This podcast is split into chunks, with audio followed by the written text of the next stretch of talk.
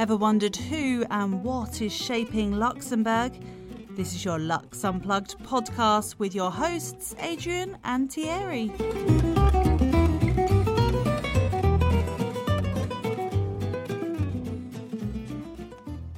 Hi, I'm Adrian. And I'm Thierry.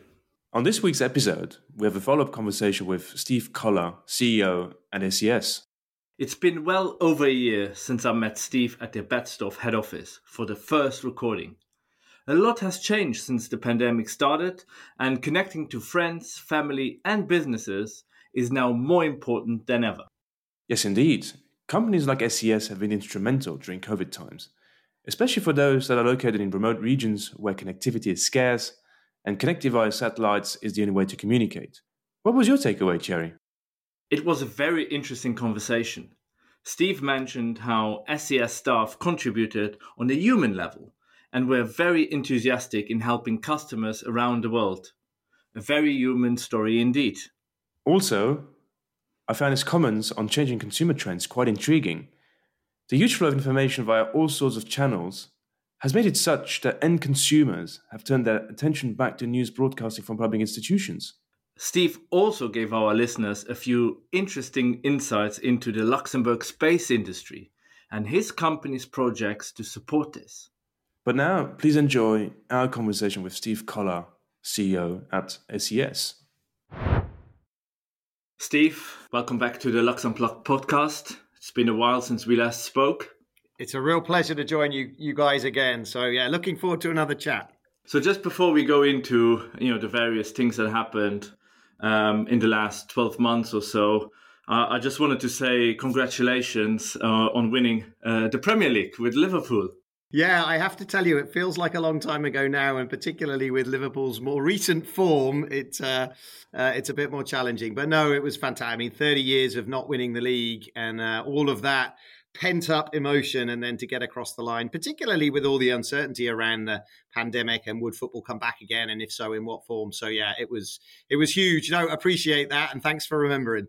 Talking about SES and, and the last year, can you tell us about your key highlights then uh, since we last spoke a bit more than a year ago actually? Yeah, look, I mean, we we've been uh, very happy with the year we've had from a sort of financial perspective. We've delivered some great results, but the thing I'm proudest of is the way we've we've sort of shown who we are through this pandemic period. So SES, I think, performs at its best when we're when we're under pressure or when there's a challenge, and certainly um, the the pandemic and the impact it's had on our business and our customers' business has definitely presented a challenge. How do you how do you take uh, an organization that flies satellites and operates customers' networks and and and more or less overnight turn that into an organization that w- works remotely that you know does still does all of those things, but um, with people working from their bedrooms surrounded by their kids, and the fact that that we've been able to do that, we've created a secure environment for our operators. So we still fly more than 80 satellites from from Betzdorf. Um, and it was really important for us to make sure that we had a safe environment for our operators to to stay to be there, um, and at the same time support the whole of the rest of the business remotely. And the the you know the staff at SES, our employees are, are genuinely genuinely amazing, and and the fact that we've we've come through this period, uh, at least to this point, relatively unscathed uh, is is uh, is the thing that I'm I'm proudest of. Notwithstanding, you know, the results and the performance and and everything that we've achieved. The main thing is, um, you know, it's it's really shone a spotlight on on the team that we have in the company. But also, you know, the pandemic has been a, uh, a very challenging time for everyone, and it's uh, put back the spotlight on, on on the ways we've been living. And uh, before this virus just came in, you know, there, there, was more connectivity. Actually, as a topic, was was becoming very important, but even more so during the pandemic. So uh, you were just briefly highlighting that, you know, the, you've you've had an amazing team dealing with it, but people are working from home now today. There's a lot of uh, there's been a lot of uh, strain on the data centers on, on data having to flow through the system to to have conference calls and so forth. So how has SES coped with this, and how have you accommodated those changes? And if you had any challenges, how did you how did you manage them?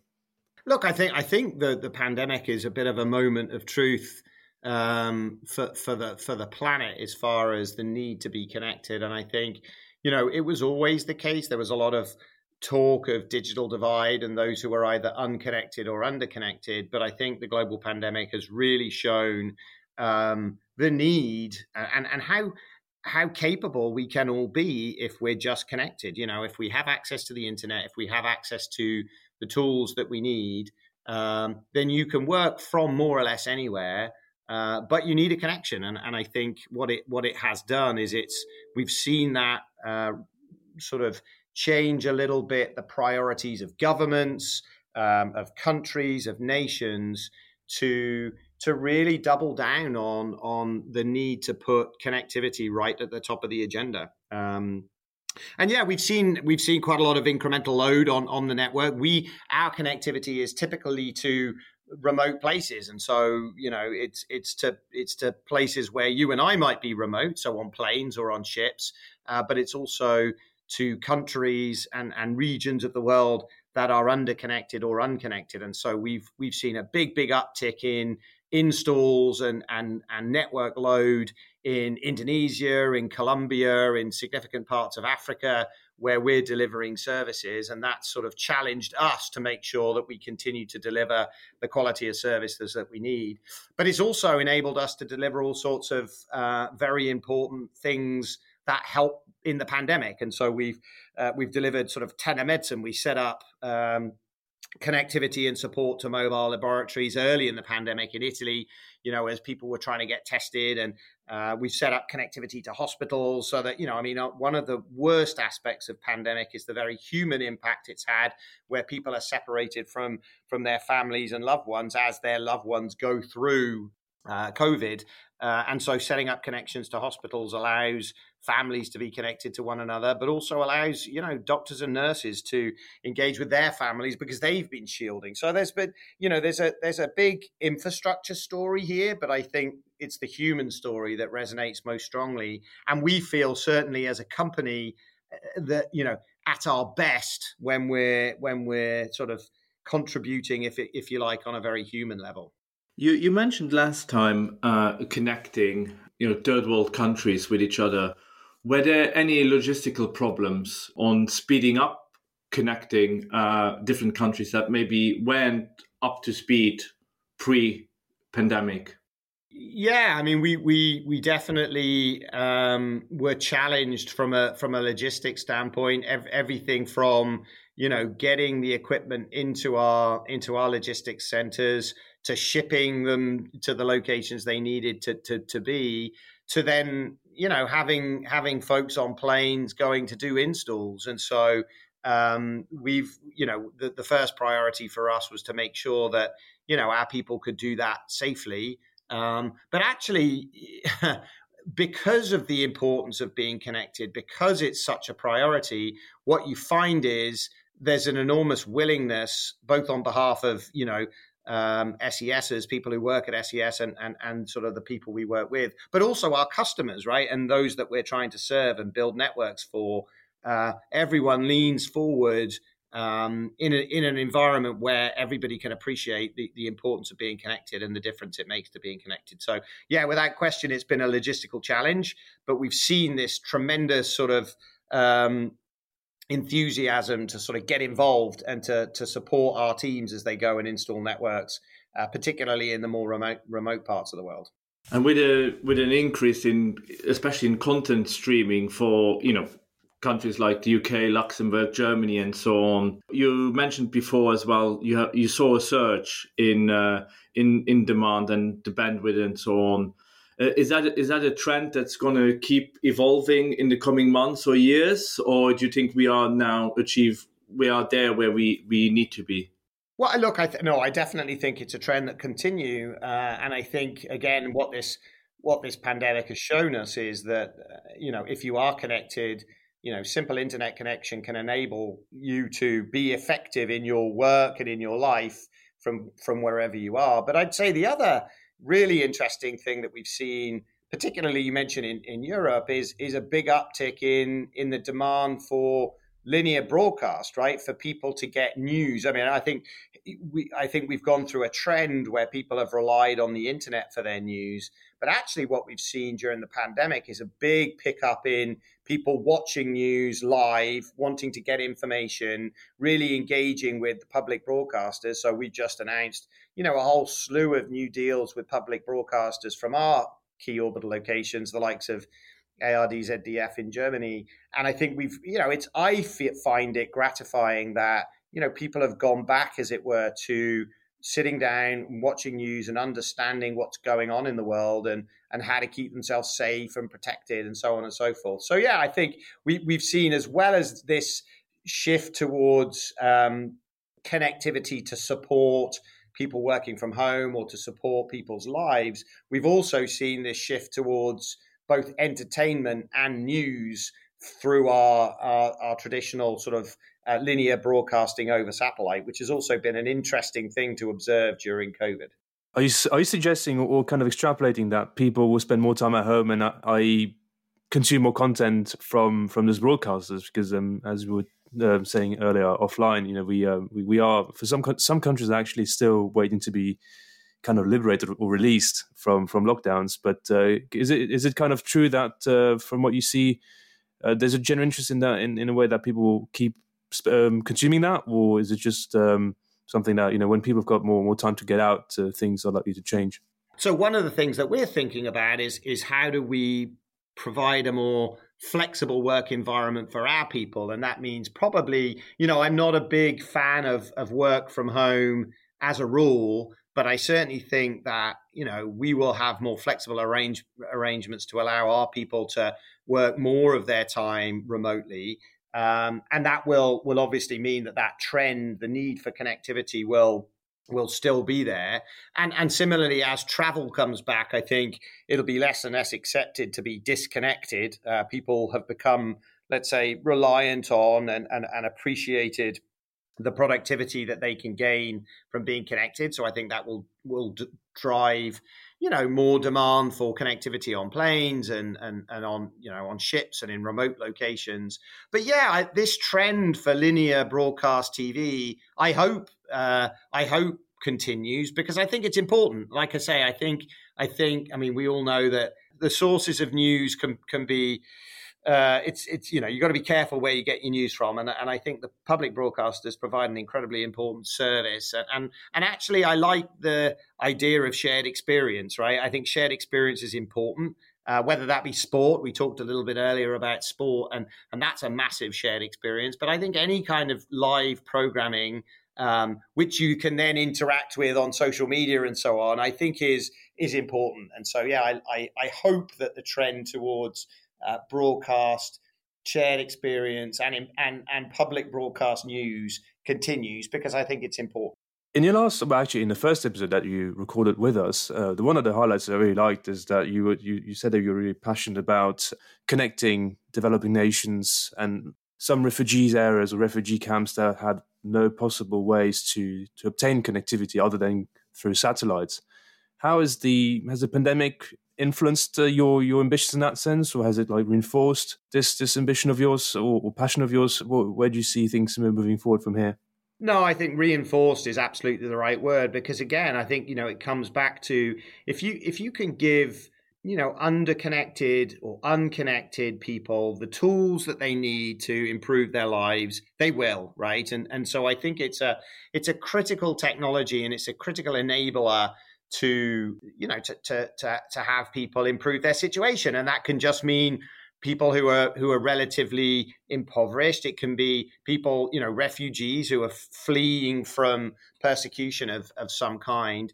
And and either you create an environment where those people are i would say permanently reliant on on aid um, or you give them the tools necessary uh, to to improve their own lives. And i i I genuinely believe that the second is preferable for everybody, right? And and most preferable for those that are impacted. So no, I think the pandemic has has kind of again shone a light on that. It's really exciting from our from our perspective because we're launching some new satellites in 2021 that I think can can can play a big role there. Uh, in particular, we're we're launching our next generation of medium Earth orbit satellites, and and we're limited here in in in the way in the number of places that we can connect. And so with our next generation satellite system we we effectively unlock our ability to go and connect uh, you know all places and all, all, all, parts of the world simultaneously. And that's very exciting. And so our ability to then go and continue to make a difference increases uh, fairly exponentially. So yeah it's it's strengthened our resolve and we've got some some great new ways of uh, of being able to be impactful you mentioned you launching uh, new satellites out. Can you tell us a little bit more about it? Um, is there a number that you can can can tell us about? Yeah, it's really exciting. So we we we've not launched satellites for a couple of years at SES, and and and we we're all we've all you know it's kind of one of our things, right? It's what we do. Uh, and so in 2021, we're going to have two launches, but actually four satellites. And so the first will be uh, SES 17. We're going to launch that from the forests of, or the jungles, I should say, of French Guiana in in in South America. Uh, so that's going to be around sort of July August. Still waiting on the exact launch date. And that's a satellite that's really been designed to deliver connectivity to planes, and it sort of sits above the Americas. Um, and that's a really, really high capacity satellite. And that will mean, you know, if you're traveling on a plane above the US, um, the chances are that you'll you'll you'll be connected to SES 17 at some point in the future, uh, and then um, a little later in the year, probably September October timeframe, we're going to launch the first of uh, the launches for O3b mPOWER, and it's 11 satellites in total. We'll lo- launch the first three this year, with the following launches coming up early next year. And that means that we'll have all 11 satellites deployed, hopefully uh, during the course of 2022. Um, and mPOWER is really unique. The, the constellation is really unique. It's above the equator, so it's circling the equator. Uh, and we have these incredibly sophisticated antennas on board the satellite, which allow us to deliver services instantaneously and then uh, bring them down instantaneously. So we're moving into an environment where we, we have an autonomous network that's able to serve many, many thousand customers simultaneously. So, for example, in terms of scale, each one of our O3b satellites has 10 beams that we can deploy. Each one of our O3b mPOWER satellites has 5,000 beams. So, as I was talking earlier, our ability to sort of deliver to more and more people simultaneously, uh, our capability goes up exponentially with, with O3b mPOWER. So, yeah, really excited about those two launches and um, love to come back and talk to you about it when, when, when we're up and operational. In the recent news as well, the SES led the latest funding round for Isotropic uh, with investors such as Boeing, uh, to name one. What is the strategy behind this project, and what are the benefits for SES?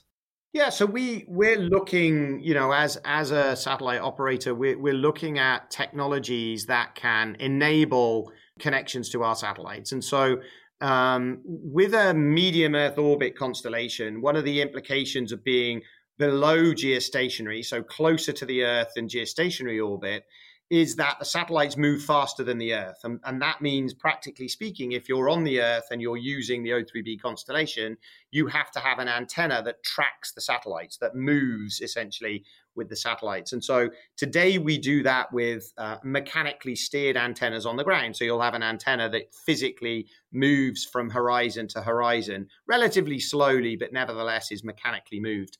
One of the benefits that companies like Isotropic bring is that they do that exact same thing, but they do it electronically. So you have no moving parts. You have one dish that effectively has an, an, electronic component within it, which allows it to track the satellite and receive the signals from the satellite and indeed transmit satel- uh, signals to the satellite without having any mechanical moving parts. And that obviously increases reliability. It changes the sort of services that we can deliver and the sorts of customers that we can provide service to. Uh, and so for us, our investment in Isotropic was, was mainly about uh, making it more likely that their services and their products would come to market and that we would have you know good access to to those antennas when they come to market. And it also fits with the fact that we're what we call multi-orbit which means we're we're obviously operating in medium earth orbit as i described which is about 8000 kilometers from the earth's surface but we're also in geostationary orbit, which is 36,000 kilometers from the Earth's surface. And we want antennas on the ground that can go flexibly between those two orbits. And that's the idea of multi orbit because it makes our network much more scalable.